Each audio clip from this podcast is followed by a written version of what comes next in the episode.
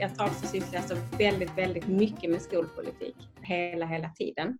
Och samtidigt så har jag i alla mina politiska uppdrag liksom sett skolans eh, roll i hur vi utvecklar och bygger stad. Och som ordförande i kommunstyrelsen så får man väldigt mycket frågor mer kopplat till stadsutveckling och stadsbyggnad och sånt. Men att, att få möjlighet att docka ihop alla de här perspektiven, det är en, ett av våra liksom allra viktigaste uppdrag. Eh, men om man då får grotta ner sig i just skolpolitiken och hur vi jobbar och med att utveckla skolan så, så känner jag att jag går igång lite på det faktiskt. Mm. Mm. Då säger jag hej och välkommen till Kornhall och Nets som är en skolpodd som vi gör i samarbete med tankesmedjan Arena Idé.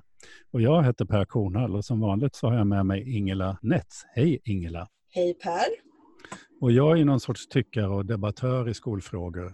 Jag har faktiskt ett kontrakt på att jag är expert. Det finns de som har retat sig på att jag säger att det stått någonstans att jag är expert. Men jag har faktiskt kontrakt på det. Det står på ett papper. Så att eh, i någon mening någonstans är jag någon typ av expert på någonting i alla fall. Eh, men vad är du Ingela?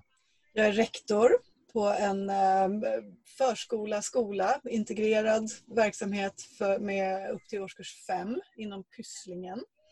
Eh, och sen är jag också, vilket jag är oerhört stolt över, eh, nybakad adjunkt eh, på rektorsutbildningen på Uppsala universitet och är precis i startgroparna med att starta en helt ny fortsättningsutbildning för rektorer som drar igång efter sommaren.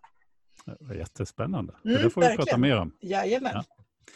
Och med oss idag så har vi ju Katrin Stjernfeldt Jamme som är en inte helt okänd eh, kommunalt, ett, ett, helt okänt kommunalråd från Malmö.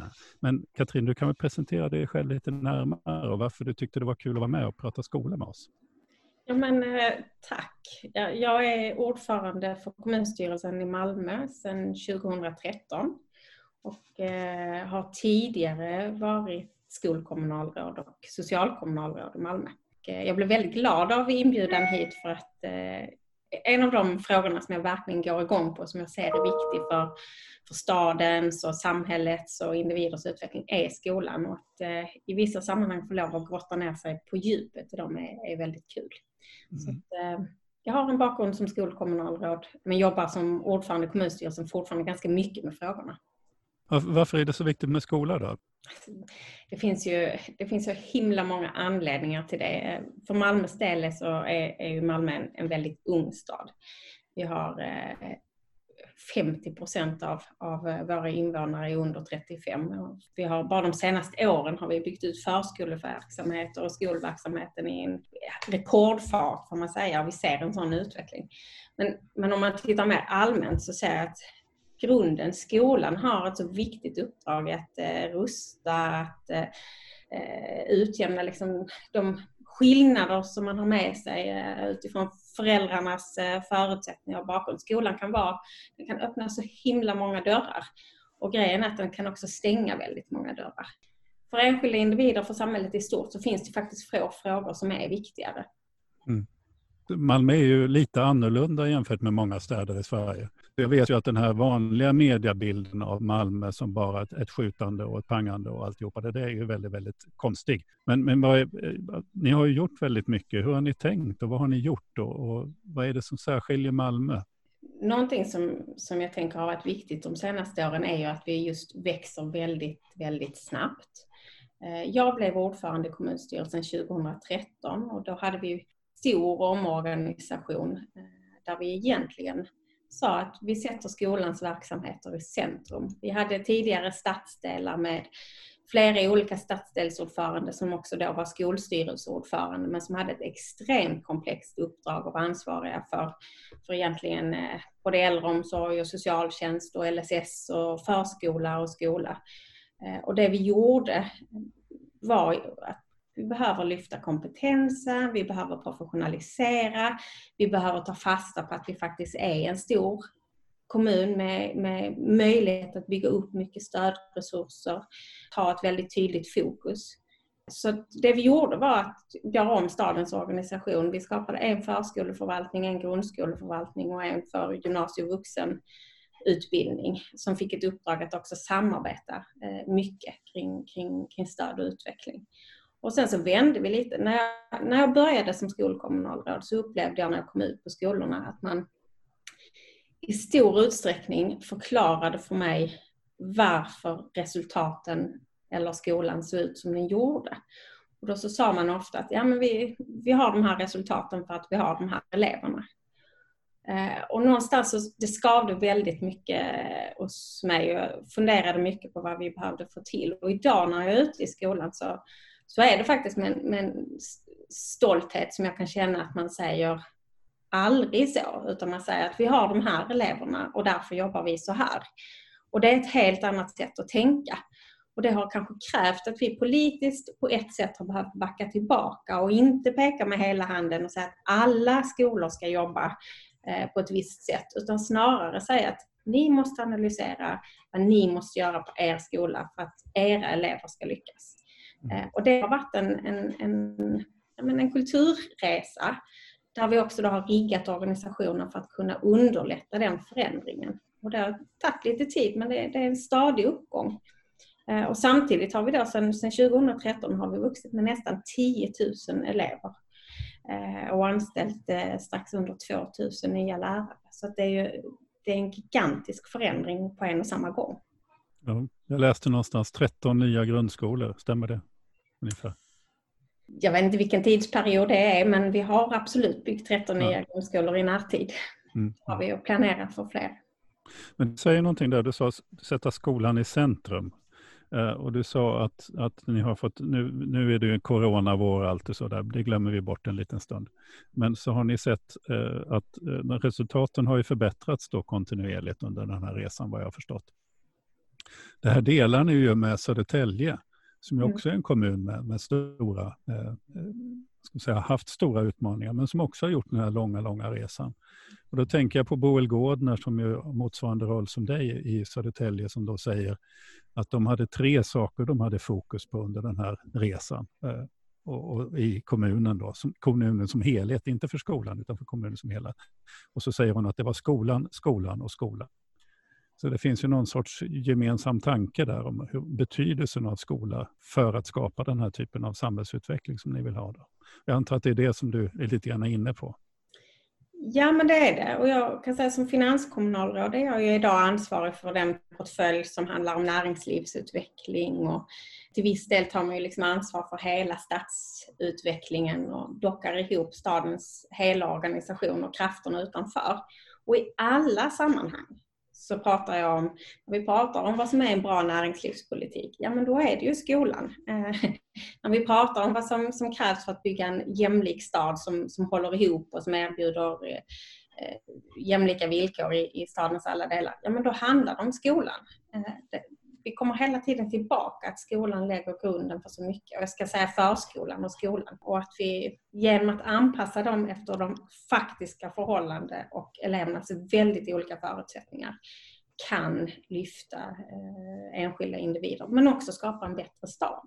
Hur är, hur är tålamodet bland dina eh, kollegor och politiska opponenter för, att, för, för att, att satsa på skolan och tänka helhet är ju inte gjort liksom, över en natt utan det är ju ett, ett, en långs, ett långsiktigt arbete. Och det, det ropas ju ganska högt och framförallt kanske har du gjort det i Malmö kring liksom snabba effektiva åtgärder och här måste vi förändra, här måste vi stoppa en, en en, en kultur som är på väg åt fel håll när det gäller våld och, och, och konflikter och sådär.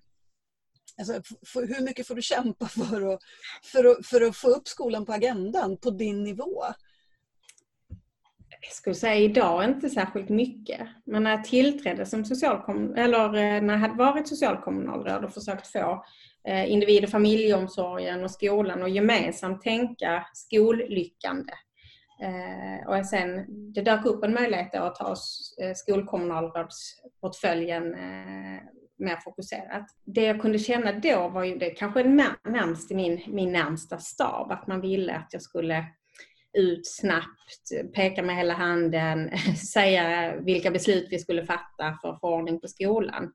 Medan jag la nästan hela första året på att eh, identifiera vad vi behövde förändra i organisationen och bygga liksom ett stöd för att skolorna behövde jobba mycket mer självständigt. Så det handlade snarare om att ta bort våra centrala politiska riktlinjer som vi hade i tidigare skolplaner och annat eftersom de utgick ifrån att alla skolor hade samma behov fast de egentligen inte hade det. Och det, det, är den invändning jag har när man, när man pekar med hela handen från den centrala, om man tittar eh, från riksdagen eller regering, när man pekar med hela handen och säger att nu ska alla jobba med detta. Om det inte handlar om att möta skolans väldigt specifika behov på olika ställen så slår det ofta fel. Eh, och att hålla emot det och att driva en utveckling utan att väldigt enkelt kunna säga exakt vad man ska göra. Inledningsvis var det tufft. Sen uppfattade jag att när vi väl gjorde om organisationen, eh, började jobba med uppföljningen på ett annat sätt och ledning på ett annat sätt, så fanns det en väldig vilja till förändring. Vår förändring gick ganska snabbt. Och sen har man då, eh, vi sköt också till extra resurser och, och verkligen försökte bygga stödstrukturerna. Sen skulle jag säga att genom att vara i centrum, förskolan och skolan, så fick de kraft i utvecklingen. Och när vi sen har byggt om och gått vidare i stadens övriga verksamheter och gjort om organisationen så har jag känt att man har liksom sett att den omorganisationen funkade eh, och att det då finns en liksom vilja att, att jobba på ett mer effektivt sätt, eh, tänker jag att det är. Mer fokuserat. Kan, kan du konkretisera lite grann vad du menar med att skolor har olika, eh, alltså olika förutsättningar därför måste ha eh, mm. utrymme att göra olika? Alltså kan du för våra lyssnare beskriva vad det skulle innebära mer konkret? En av skolorna som jag besökte eh, när jag var alldeles ny på uppdraget som skolkommunalråd hade väldigt få elever som gick ut med, med godkänt i alla ämnen och behörighet till gymnasiet. Och när jag besökte andra skolor så kunde jag komma eh, till en miljö där egentligen alla elever hade godkänt i alla ämnen och hög behörighet till gymnasiet. Och så upplevde jag att vi, vi ofta, det här, jag upplevde att man lite slarvigt ofta sa att de skolorna där alla har godkänt i alla ämnen eller har hög behörighet, det är de bra skolorna. Eh, och det är klart, målet måste ju vara detta på alla skolor. Men när jag kom till, till någon av de skolorna som verkligen hade långt kvar från upp till de målen så kände jag att det lite orättvist var så att de kom hela tiden i försvarsställning och ingen tog riktigt hänsyn till att deras elever kanske bara hade gått väldigt, väldigt kort tid på just den skolan. Vi såg att 25 procent av eleverna byttes ut under ett läsår vilket innebär att i varje klassrum så mer eller mindre varje vecka kom det in nya elever och eh, samtidigt som man då hade ja, man kanske blivit bästa vänner eh, och så, så skulle man ta avsked och ta emot någon ny in. Alltså förutsättningarna i det klassrummet, tänker jag för lärarna, går inte att jämföra med förutsättningarna för lärarna och eleverna i ett annat klassrum där det liksom var mer statiskt. Ett sätt att lyfta skolutvecklingen handlar ju om att se hur utvecklas elever? Hur förmår skolan lyfta eleverna? Och hitta, ska man följa den utvecklingen så måste man göra det på ett rättvist sätt. Och jag upplevde att så som hela vårt system var riggat för att mäta och följa så kom man i en försvarsställning där man då direkt när jag kom ut på skolan sa att vi har de här resultaten för att vi har de här eleverna. Och då, då blev fokus fel. Så att när vi kommer ut idag så, så frågar vi, vad gör ni för att lyfta era elever? Eh, hur, ser, hur ser förutsättningarna ut? Vad, vad tar ni avstamp i? Och det är faktiskt skillnad och det handlar om att vi skolpolitiker och till viss del även andra experter ofta pratar slarvigt om vad som är en bra skola. Och det gör det också svårt att rekrytera lärare och eh, få kontinuiteten på de skolorna som kanske behöver kontinuiteten allra, allra mest. Jag berör mig lite grann personligt när du säger det, för jag har ju en gång jobbat med en skola där man i en nionde klass fick ta emot 16 stycken nyanlända i en klass under ett läsår. Där motsvarande din roll kom ut till den skolan och frågade varför de hade så dåliga resultat. Alltså, Mm. ifrågasatte lärarna och rektorernas jobb. Och det var ju en skola med bland de skickligaste rektorer och med oerhört engagerade och duktiga lärare naturligtvis, som, som ju inte hade en chans att försvara sig mot den, den tydliga anklagelse som den här politikern då framförde mot den här skolan. Eh, så det är en väldigt, väldigt väsensskillnad attityd. Alltså det, här skap, det, det du beskriver känns ju väldigt, väldigt viktigt för mig. Då. Och den kan, den kan ju, om det är så att man tar emot 16 nya elever i en klass så kan den ju säga någonting om elevernas möjlighet eller chanser framöver. Men den kanske inte säger någonting om huruvida skolan är bra eller dålig om man utvärderar dem efter en vecka eller två eller ett år. Mm. Och just, just det här att elevsammansättningen har sett väldigt olika ut. Vi vet att elevernas förutsättningar och bakgrund spelar stor roll när man kommer in. Och Malmö är ju en stad där kanske skolsegregationen har synts väldigt tydligt för att vi är en Även om vi är den tredje största sett i Sverige sett till befolkning så är vi till ytan en av de allra minsta. Och det innebär att vi har en väldig, eh, väldig rörlighet men det innebär också att det som kanske i andra större städer är förorter, det har vi mitt i centrum. Eh, och det blir, väldigt, det blir en väldigt synlig segregation. Vilket jag menar på ett sätt också är bra för att vi tvingas, vi tvingas hantera det och vi tvingas hitta lösningar för att bryta segregationen. Och där har vi fortfarande mer kvar att göra. Även om jag ser att vår nya skolorganisation och fokuset på utvecklingen har gjort att en del av de skolor med tuffast förutsättningar är faktiskt de som har lyft sig allra mest och sina elever allra mest. Jag tycker det är intressant, för jag skulle vilja lyfta blicken som du säger, men, men det är också eh, när du, när du säger det här, det hade jag inte tänkt på innan, men, är, men jag har många gånger tänkt på, på förorterna i Stockholm som ju verkar ha helt ramlat bort ifrån politikernas synfält. Eh, och det kanske ligger någonting i att, att i Malmö har det varit omöjligt. Alltså på grund av stadens geografi så har eh, hur staden verkligen ser ut, ser ut är uppenbart för alla som bor där. Medan man, om man jobbar i Stockholm, så att säga Stockholms stadshus, så kan man glömma bort hur det faktiskt ser ut eh, runt omkring, om du förstår vad jag menar. Jag förstår, av rent, rent, fysiska förutsättningar. Så att säga. Jag tänker att det är också därför som Malmö oftast eh, i, eller i många sammanhang beskrivs som en väldigt segregerad stad, som om vi sticker ut alldeles, alldeles särskilt i den bemärkelsen. Eh, och Eh, vi är en segregerad stad. Det ser olika ut vad man har för förutsättningar, eh, var man bor eh, och så.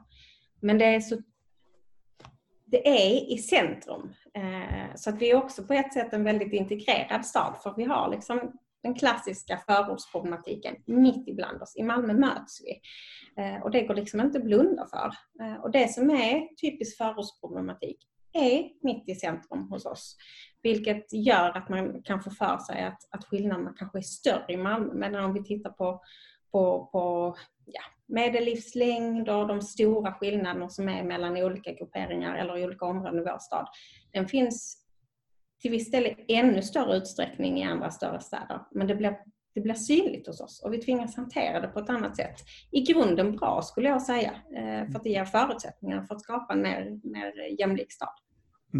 Och en dynamisk levande. Jag menar, när jag var ung, när jag var pojke, så var ju Malmö ingen stad man åkte till, den tråkiga arbetarstaden. Men nu är, ju, nu är det ju den hippa, den levande, den dynamiska staden med, med, med dit unga människor söker sig för, från liksom hela Skåne. Därför den här liksom, tätheten gör ju att vi har möjlighet att mötas. Så den gör, mm. när jag nu säger att vi har, har vuxit med, med nästan 10 000 elever de senaste åren, så ett av Eh, till viss del kan jag tycka att vi saknar en del av verktygen för att bryta skolsegregationen. Men ett verktyg handlar ju om var, var lägger vi skolor så att elever med olika förutsättningar faktiskt får möjlighet att mötas. Och i och med att vi är en liten stad så kan vi ju, eh, man kan röra sig ganska lätt över hela staden för att ta sig till en skola. Sen är ju den rörligheten lättare när man, när man är lite äldre än kanske i de allra lägsta åldrarna. Men alltså, det skapas en förutsättning om vi, om vi också tänker helhet och aktivt ser att vi kan jobba mot skolsegregationen genom också var och hur och när vi planerar skolor. Det här är intressant tycker jag att fundera kring kopplat till eh, den här likvärdighetsutredningen som kom här under, under våren. Men för du skrev tillsammans med ett par andra eh, kommunalråd en, en, debattartikel om vad som är liksom de viktiga bitarna i, i den utredningen. Och en av sakerna som ni pratar om där är ju att, att den, den liksom kommunala makten att att säga ja eller nej till friskolor som etablerar sig behöver bli större för att, att ni som sitter på makten att ta ansvar för en hel stad och en hel befolkningsgrupp liksom, bättre ska kunna motverka då segregation och liksom marknadsstyrningens effekter. Så. Mm. Hur tänker du kring det specifikt i Malmö? Det, det jag kan känna som jag tycker är viktigt vad man än sysslar med, det är det här liksom att makt och ansvar och befogenhet hänger ihop. Och idag har vi en skollagstiftning som säger att alla skolor ska vara bra skolor. Den säger att vi som kommunala skolhuvudmän ska ta ansvar och säkra likvärdigheten. Och samtidigt så ser vi, ser vi ju att lite beroende på var och när en skola öppnar upp Eh, så kan vi ju säga att elevsammansättningen på befintliga skolor väldigt, väldigt snabbt kan förändras. Och den kan förändras snabbare än att skolan hinner ställa om sina resurser eller man tappar eh, mycket resurser snabbt. Och det i ett slag så påverkas då våra förutsättningar att skapa en mer sammanhållen skola. Och jag kan också säga att, och framförallt har det varit tidigare på gymnasiet, att periodvis så har vi haft en snudd på överetablering av skolor som har, har dykt upp och som snarare har varit lite halvfulla än eh, fulla och att vi då liksom har någonstans läckt lite pengar i systemet som skulle kunna gå till lärare och elever som jag tänker är det är inte helt optimalt, varken ur eh, ett sätt att hålla, hålla i pengarna och se till att de går till rätt, rätt ställe, men inte heller för hur vi planerar skolutbyggnaden och får eleverna att mötas. Så att jag tar gärna ansvar för likvärdigheten, men då måste vi också ha de verktygen som, som, eh, som krävs för att vi ska klara det. Det där tycker jag är intressant på, förlåt Per, jag bara mm. kastar mig in här. Alltså, utifrån ett mer nationellt perspektiv då. För att nu är Malmö en, en, en eh, har ett rött styre. Vi styr men, men, Liberalerna i Malmö. Ja, Okej. Okay. Mm. Um, men jag tänker på i, i, kommuner där man har ett, ett starkt styre mer åt det blåa hållet då, om vi ska fortsätta färgskalan. Där man är, är mer liksom in, i, kanske inte tycker att det är ett problem att friskolor etablerar sig och att det blir en, en skillnad i, i elevsammansättning. Riskerar vi inte med ett starkare kommunalt styre att snarare göra likvärdigheten på en nationell basis sämre? Att det blir ännu större skillnader kommuner emellan beroende på vilken politik som den kommunen styrs med. Jag tänker, om jag, om jag tar avstamp från liksom hur jag ser på det lokalt så är det ju inte att det är fristående skolor som etablerar sig och som vill vara med och driva skola i, i Malmö som är något problem alls. Problemet är ju om en skola snabbt dyker upp och eh, mer eller mindre över en natt utan att vi har tagit höjd för det i vår planering totalt ändra förutsättningarna i de skolor som finns. Eller om det, den etableringen gör att våra resurser smetas ut på ett sätt så att vi faktiskt inte använder dem optimalt. Det är, liksom, så det är snarare diskussionen om lagstiftningen säger att vi som lokala huvudmän ska ta ansvar och samtidigt säger att vi låter någon annan fatta avgörande beslut som påverkar om vi kan ta ansvaret eller inte. Där har vi liksom ett inbyggt problem. Och lite för att peka på den diskrepansen mellan vad, vad lagstiftaren kräver och, och vilka förutsättningar som ges så kan jag också, den här diskussionen om att alla skolor ska vara bra skolor, jag tycker det är rätt. Men, men vi har samtidigt ett skolsystem som bygger på att skolor ska konkurrera om elever och att man efterhand då ska lägga ner skolor. Utan då låter man ju skolor egentligen gå ner sig och kanske tappa resurser, elever och lärare. Och för de eleverna som går under den perioden, då kan vi ju inte med hedern i behåll säga att vi lever upp till lagstiftarens intention att alla skolor ska vara lika bra. Så här är ett inbyggt systemfel tycker jag, att förväntningarna som, som lagstiftningen skapar har vi som samhälle inte eh, riggat verktygen för att, för att liksom leverera.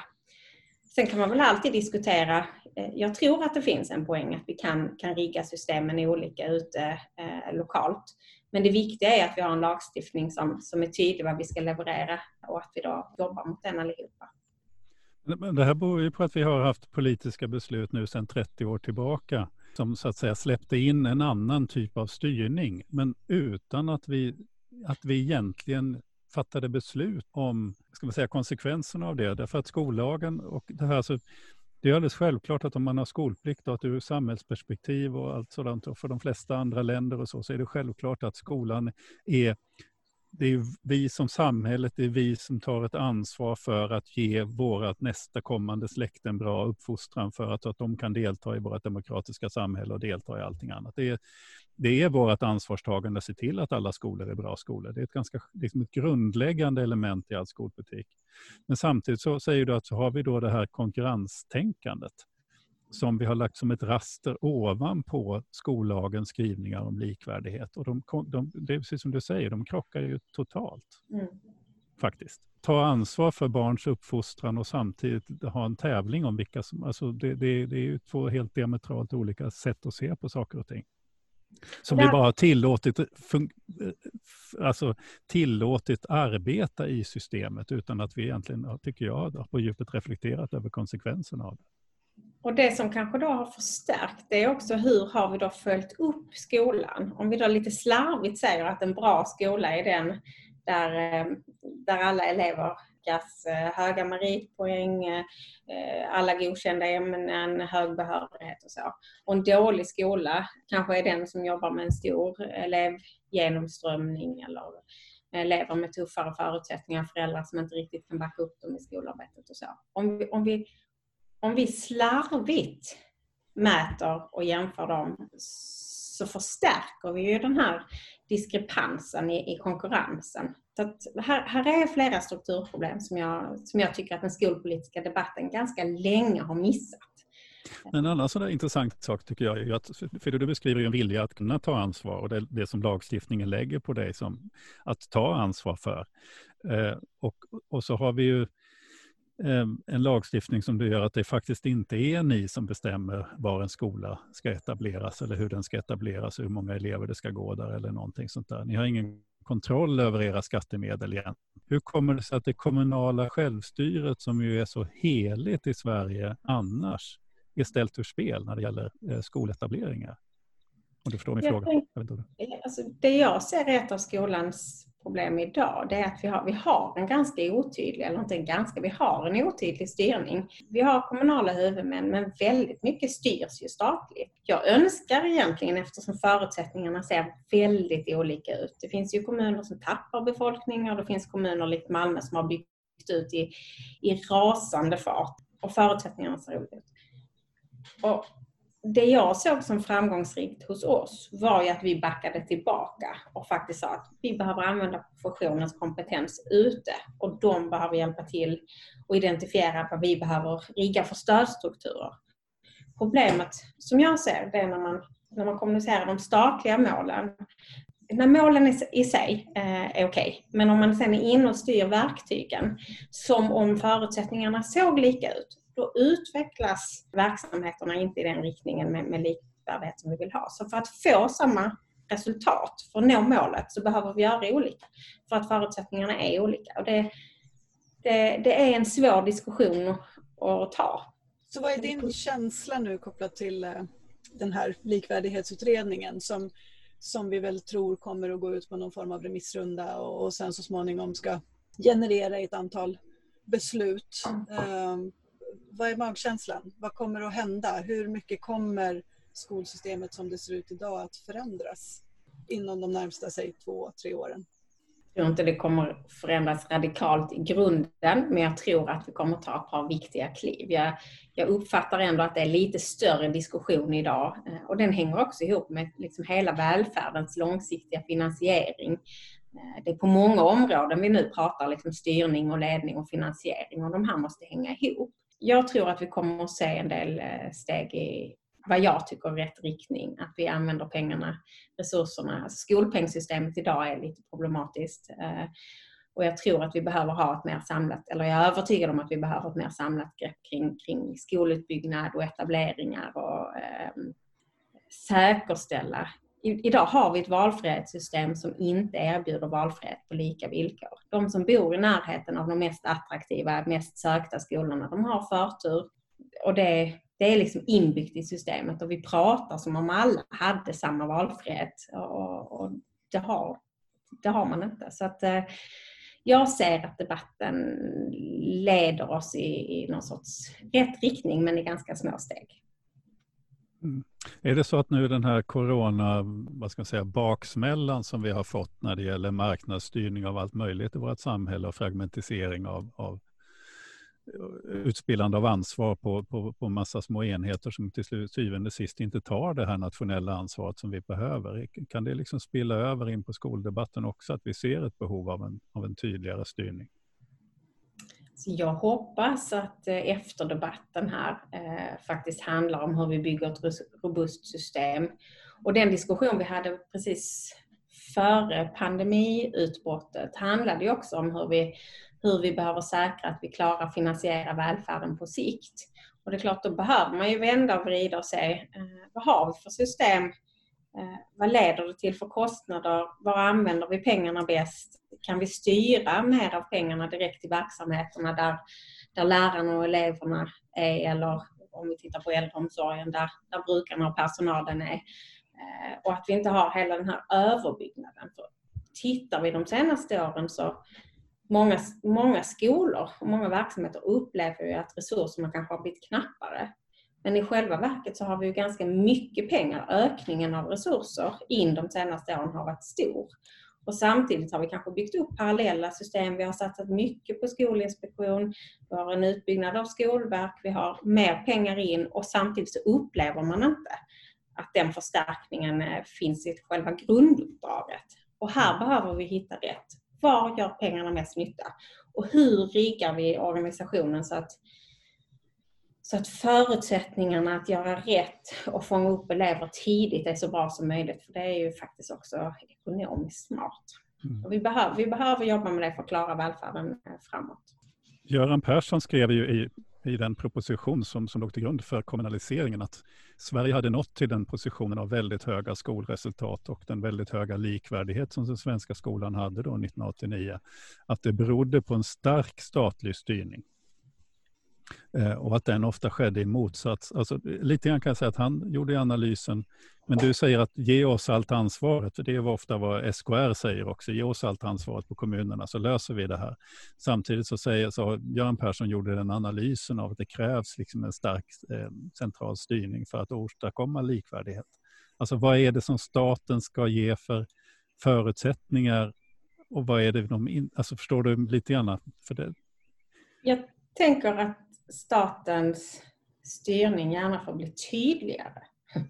Eh, den får, gärna bli, den, den får gärna vara stark. Men man kan inte sätta upp mål och sen inte ge verktyg som ger skolhuvudmännen, som ändå någonstans ytterst ska ta ansvar, möjlighet att leverera mot målen. Alltså en sån diskussion som om staten väldigt tydligt ser att förutsättningarna ser olika ut så kan man inte vara för långt ner i verktygslådan och säga huret, hur alla ska göra. Utan det jag ser är att staten borde bygga upp eh, både en, en inspektion och stödstrukturer som faktiskt går hand i hand. Som lite hjälps åt och som dockar ihop med det arbete som görs ute på, på skolorna. Jag upplevde som när, jag, när jag var ny som skolkommunalråd, innan vi hade gjort omorganisationen eller när vi var i färd med att göra den, en jättefrustration. Vi fick Skolinspektionskritik för att vi inte var tillräckligt tydliga i vårt sammanhållna strategiska uppföljning och vår strategiska styrning. Och samtidigt som vi fick kritik från den eh, och vi började styra upp det och verkligen säkra kontinuiteten, eh, det gemensamma utvecklingsarbetet, så hade vi ju skolor som gick in i utvecklingsarbete med Skolverket rakt över huvudet på som, som skolhuvudman som, som skulle liksom utkrävas på ansvar från den ena statliga myndigheten. Jag upplever att de här två statliga myndigheterna kommunicerar ju inte alls. Och det kan jag tycka att ha gärna starka statliga strukturer men ha dem i väldigt nära dialog med verksamheterna som ska både granskas och utvecklas. Eh, så att, så att insatserna förstärker varandra. Du har ju varit positiv till likvärdighetsmiljarderna naturligtvis, för de har fördelat pengar till skolor som behöver det. Är, är, då, då är liksom en rak fråga, en, en statlig skolpeng, är det, är det någonting som du skulle vara, ställa dig bakom? För att jämna jag, ut mellan skolor i Sverige? Jag tror inte inte. Och det bygger på de erfarenheter jag har sett när staten har dragit igång utvecklingsprojekt innan. Jag tror inte staten har tillräckligt mycket eh, insyn i de olika skolorna längst ute. Vi har väldigt många olika skolor i Sverige. Och om man fördelar resurser utifrån postnummer eller annat som man har gjort i olika fall så riskerar de pengarna att landa fel. Så att om man ska styra dem till skolnivå så tror jag inte på det. Men, men jag tror och är ganska övertygad om att så som staten kräver att kommunerna resursfördelar efter olika behov, så behöver staten också fördela sina pengar. Och det är ganska nytt att man har börjat vikta eh, de statliga resurserna till skolan efter olika behov. Och det, det säger att man behöver göra i större utsträckning. Sen samtidigt som man inför det här likvärdighetsbidraget så har man ändrat i utjämningssystemet och tagit bort egentligen all viktning som rör barn och unga. Okay. Någonstans så tror jag att vi behöver eh, att staten också tydligt gör det den kräver att eh, skolhuvudmännen ska göra. Mm. Vi har inte sagt så mycket, eller vi har nämnt segregation hela tiden. Det ligger ju som en, som en bakgrundsfilter hela tiden. Jag, jag, jag, jag, läste ju för bara några veckor sedan Fritiof Bergs gamla eh, bok. Om, han var ju liberal ecklesiastik, ecklesiastikminister, alltså utbildningsminister en gång i tiden och en av grundarna till det svenska skolsystemet. Han skrev att det var avgörande för svensk skolas framtid att det var en skola. Därför att om vi delar upp oss, om vi har ett parallellskolesystem där de rikas, eh, alltså elitens barn går i vissa skolor och andra går i andra skolor, då tappar eliten intresset för att utveckla. Alltså det, det är många som tror att det är någon socialdemokratisk idé att ha en grundskola för alla barn. Men det är faktiskt, det är faktiskt en liberal politiker som lägger grunden för det eh, utifrån en helt annan, alltså en demokratisk filosofi helt enkelt. Men vi, vi ser ju ett parallellskolesystem växa fram i Sverige ganska kraftfullt. Eh, vad gör det med oss?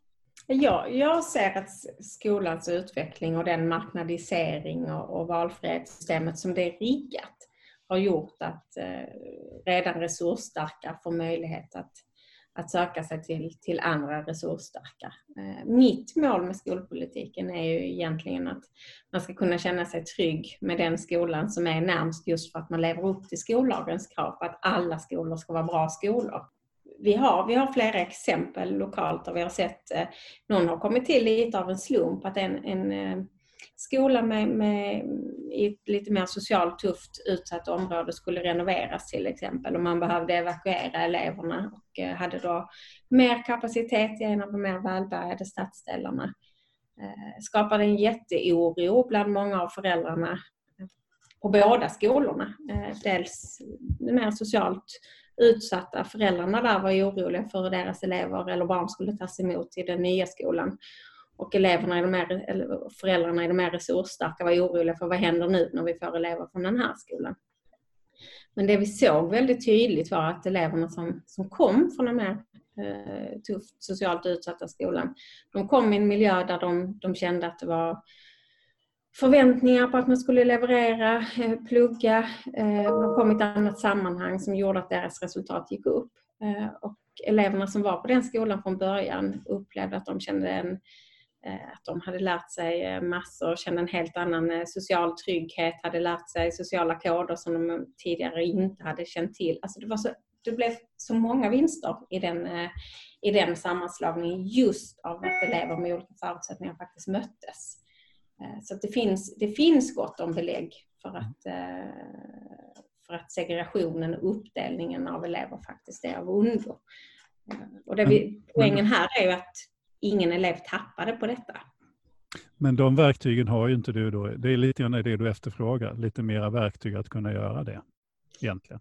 Alltså, egentligen att vi ska ha ett skolsystem som, som levererar mot de egentligen väldigt välformulerade mål som finns. Alltså målet att alla elever ska ges chansen att alla skolor ska vara bra. Det är fantastiskt bra. Och det är ju, vi kan inte ha en annan ambition. Men vi har i många år nu sett att systemet faktiskt skapar en segregation och eh, ja, inte är, det är inte helt eh, kompatibelt. I början av samtalet så nämnde du väldigt medvetet förskolan flera gånger. Eh, och, och jag skulle vilja fånga upp, var, var, varför är förskolan så viktig i en stad som Malmö? Den är ju viktig av också flera olika... Dels så är jag övertygad om att, att förskolan i sig är väldigt viktig för, för, för många barns utveckling. Det är eh, massa olika förmågor och kompetenser som formas med, med eh, skicklig personal och i, i nära samverkan med andra elever. Eh, vi ser det inte minst kopplat till språk och språkutveckling och, eh, så. Att förskolan spelar en väldigt stor roll. Så i Malmö har vi ett mål att, att faktiskt nå ut till alla barn och att eh, bedriva en verksamhet som, som fångar upp alla och hjälpa till och stödja och utveckla barnen från, utifrån deras behov och förutsättningar. Och sen har den skolpolitiska debatten under många år varit helt fokuserad skulle jag säga på, på grundskolan där vi ser att vi behöver fokus också på både förskolan och gymnasieskolan för att få, eh, få den här liksom sammanhängande skolan. Så att förskolan är, ja men den lägger grunden till så mycket. Barn som har gått i förskolan och som blivit rustade där har också lättare för att ta sig fram i skolan, det är jag övertygad om. En helt annan fråga. När man tittar i dina sociala medier och, och följer vad du, vad du skriver och vad du, liksom, vilka ämnen du lyfter så är det ju en väldig bredd. Eh, vilket är naturligt med ditt uppdrag förstås. Mm. Eh, men man hör ju också i det här samtalet och du, du berättade inledningsvis också att, att du liksom har en passion för just skolan eh, och mm. skolfrågor. Om du mm. inte var politiker, vad skulle du göra då? Jag vet inte riktigt. Eh, just nu har jag så väldigt fokus där jag står eh, nu, men jag skulle gärna jobba med, med någon form av samhällsutvecklingen då och då ligger det nära till hands att jag skulle i alla fall eh, tycka det var intressant att jobba något som, som har med skola och utbildning att göra. Det var faktiskt grunden till att jag gick med och blev politiskt engagerad från första början. Att jag såg en social snedrekrytering väldigt, väldigt tydligt på universitetet när jag pluggade. Så att det har nog gått som en röd tråd i allt jag har gjort faktiskt. Du använde ett ord i början, skollyckande. Mm. Vad är ett skollyckande? Alltså, det är väldigt mycket eh, fokus. Eh, jag, jag, tycker att vi har ett system idag som väldigt mycket tittar på misslyckande, som, som stänger, stänger dörrar. Eh, en, en bra skola får elever att växa. Jag kommer tillbaka till det, jag satt ju i skolkommissionen och jag kände en viss frustration att även om vi samlar bara folk som på olika sätt är lite experter eller särskilt intresserade av det så så även när vi hade jobbat i många månader så kom vi tillbaka till de här slarviga uttrycken om, om en bra och dålig skola. Och då tänker jag att man missar målet om man inte ser hur väl enskilda skolor lyfter eleverna. Och ett skollyckande måste ju vara att du kommer in där du börjar och sen kommer ut med väldigt mycket mer färdigheter och kunskaper. Och flyger du in högt och egentligen nästan har godkänt i alla ämnen från början då är ju skollyckande att du har lyckats utveckla långt utöver det du hade med dig när du kom in. Och flyger du in lågt och har massa mot dig från början eller väldigt långt kvar för att nå godkänt, då kan du faktiskt ha lyckats väldigt väl, även om du faller på målsnöret och behöver lite längre tid för att nå hela vägen fram. Och, sen i, i grunden så är det ju ändå så att dörrar öppnas och stängs med godkända betyg i årskurs 9. Kommer du inte in på gymnasieskolan så, så kanske det inte spelar då räcker ju inte att du kom nästan hela vägen. Så vi måste också rigga skolsystem som, som kanske ser att en del elever behöver lite längre tid på sig för att nå hela vägen fram. Men, eh, men just diskussionen om vad som är en bra eh, och dålig skola. Jag tror att hade vi grottat ner oss lite mer i den och inte haft så snabba, enkla svar så tror jag att vi hade nått, eh, eh kunnat skapa en, en, en mer framgångsrik skola än vad vi har idag. Men det är många lärare, många, alltså man, man, ser ju detta ute. Man, man, är medveten om det. Jag tänker att vi ibland eh, på ett lite orättvist sätt recenserar insatserna på skolan eh, slarvigt. Av någon form av eh, lättja eller enkelhet. Det är ju en sak som alltid som förvånar mig hela tiden. Alltså, samtalet på det högre planet om skolan befinner sig så långt ifrån den enorma drivkraft som ofta finns på skolor. Alltså de, de, de människor som jobbar med barn och ungdomar gör det ju därför att de är drivna av ett intresse. Intresse för sina ämnen, intressen för barn, intressen för ungdomar. Man går inte in och undervisar i matematik för att man ska liksom uppfylla kommunstyrelsens mål utan för att man är intresserad av barn och ungdomar. Mm.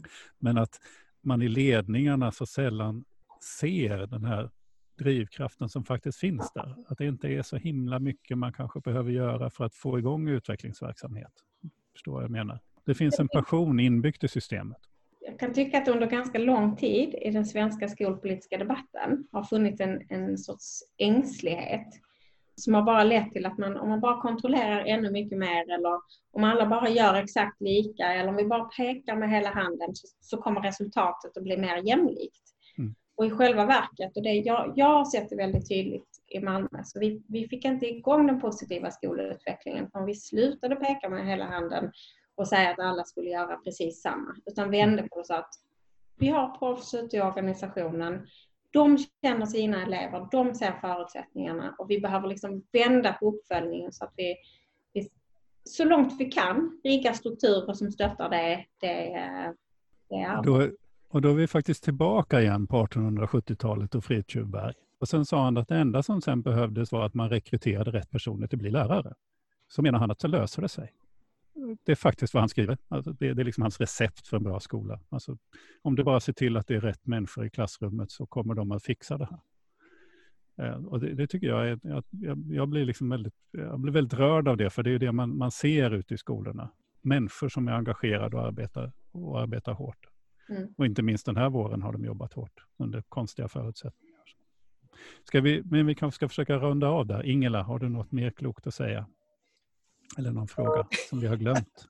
Bara sådär liksom. Ja, no, ja en, en, en sista fråga Katrin eh, som är också sådär av lite mer generell karaktär. Eh, vi, har, vi har berört det här med passion. Du har pratat mycket om det här liksom helhetstänket, att se att, att det går inte att köra stuprör. Man måste tänka på, på en, en, helhet när man vill ta ansvar för en stad eller en, ett land eller vad det nu handlar om. Eh, det sägs ju ibland att, att världen skulle vara både fredligare och bättre om eh, fler kvinnor satt på den direkta absoluta makten. Mm. Um, jag kan ju inte fråga, håller du med mig? För jag tänker att det, det, gör du sannolikt. Men, men vad möter du som kvinna med, med, i en, en verkligt reell maktposition? Ja, det är en bra fråga. Eller rättare jag kanske inte hänger med på det, vad, vad som är frågan. Om jag har upplevt hur det är att vara en, vara en eh, kvinnlig KSO. Jag var ju den första kvinnan som tillträdde på, på KSO-posten i, i Malmös historia. Och för första gången någonsin har vi nu också en kvinnlig ordförande i kommunfullmäktige. Och jag ser att på många av positionerna runt omkring mig så är det ju idag eh, många kvinnor. Om vi tittar på Malmö universitets rektor och vi har ett FN-universitet som väl också har kvinnor för första gången. Så att jag ser ju många kvinnor i min omgivning även om jag om man tittar på den, den, eh, politiska makten på lokal nivå så har det efter förra valet eh, väldigt många av mina kvinnliga kollegor bytts ut till, till män. Eh, lokalt i vår region är det en påtaglig förändring och det spelar säkert eh, roll till viss, till viss del hur samtalen är och så. Men eh, ja, nej, jag tycker väl att det har flutit på rätt bra ändå. Har du någonting som du skulle vilja säga innan vi slutar Katrin? Har du något som vi inte har frågat om? Och som du... Nej, egentligen mest att jag är väldigt, väldigt glad att få lov att prata om skolan i det här större sammanhanget. Och att riktiga samtal om skola och skolpolitik och utbildningspolitik är så det är viktigt att vi hittar de forumen. För så fort vi går ner i alla de här verktygslådorna och bara löser små, små eller grottar ner oss i liksom de små delarna så missar vi den här helheten. Och jag, jag tycker att det är viktigt att vi pratar om målkonflikterna och att vi, eh, vi hinner lappa och lagar lite i ett system för att alla är lite frustrerade över att de inte levererar mot de fina målsättningar som, som finns. Eh, men att den politiska samtiden kanske inte öppnar upp för de här samtalen så ofta utan man kräver snabba lösningar. Man kräver politiker på alla nivåer som, som pekar med, med hela handen. Och jag tänker att den handen ska liksom peka mot förändringen och sen så ska vi, vi låta verksamheten och proffsen i, i stor utsträckning eh, definiera huret. Mm. Men vi som, som ledare för, eh, för offentliga organisationer ska ju ha fokus på att rigga förutsättningar för att leverera mot de mål vi har ställt upp kanske inte det budskap som är, är lättast att sälja in och eh, eh, så, men det är det som på allvar avgör om vi lyckas med skolutvecklingen eller eh, utvecklingen av våra övriga välfärdsverksamheter, att vi har rätt fokus. Mm. Lite mindre ängslighet och eh, våga dra upp de stora dragen tror jag vore bra. Så kul att få lov att vara med och, och prata idag. Det var jätteroligt att få ha dig med Katrin. Hej då! Hej då! Tack! Spännande att lyfta blicken lite grann och, och, och, och tänka på en lite mer övergripande nivå. Ja, och i en stor dynamisk stad. Mm. Alltså jag har så svårt för att säga storstäder när vi pratar Sverige. Ja. Men, men, i Sverige är det en stor stad. Ja. Naturligtvis. Som är annorlunda och, och spännande och väldigt, på så många sätt jag, jag har ganska lite koll på Malmö. Jag har inte varit där så mycket och har liksom inte den insikten så. Men det är ju en stad som oerhört ofta liksom omnämns mm.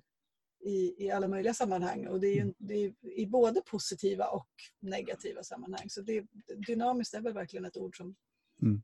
som ringer in staden. Mm. Jag blev väldigt glad över att Katrin så med sån självklarhet pratar om, om liksom helhetssyn och helhetsansvar. Jag tycker att det är um, hoppfullt. Ja, men oavsett oavsett liksom politisk färg eller, eller den typen av, av eh, vad ska man säga, eh, politiska inriktningar så, så tänker jag att det här viljan att ta ansvar och viljan framförallt att, att motverka liksom stuprör som, som gör att vi är ineffektiva med de resurser som är våra gemensamma och att vi ser till ett, ett liksom helhetsansvar. Det, det, jag gillar det. Mm. Det finns ju en sån tydlig linje i det hon säger. Det finns ju en, liksom en, en passion eller en, en drivkraft. Men det är inte bara passion och drivkraft utan också en, en, en vilja att bygga ett, ett tydligt ramverk mm. och, och, någon sorts eh, organisation för medarbetarna att jobba i, tycker jag man ser. Mm.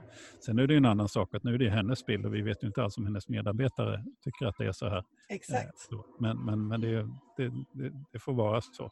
Mm. Det var hemskt roligt att prata med henne tycker jag, jag det var ju en, lite grann av en önskegäst så här, i säsongsavslutningstider för, för oss. Ja, för att jag har träffat henne och man har lyssnat på henne i olika sammanhang och sånt. Och, och, och blir, alltid, blir alltid så imponerad av hennes ja, tydlighet och klarhet och samtidigt mm. vilja, politiska vilja. Och så. Mm. Ja, mm. imponerande mm. tycker jag det är. Ja.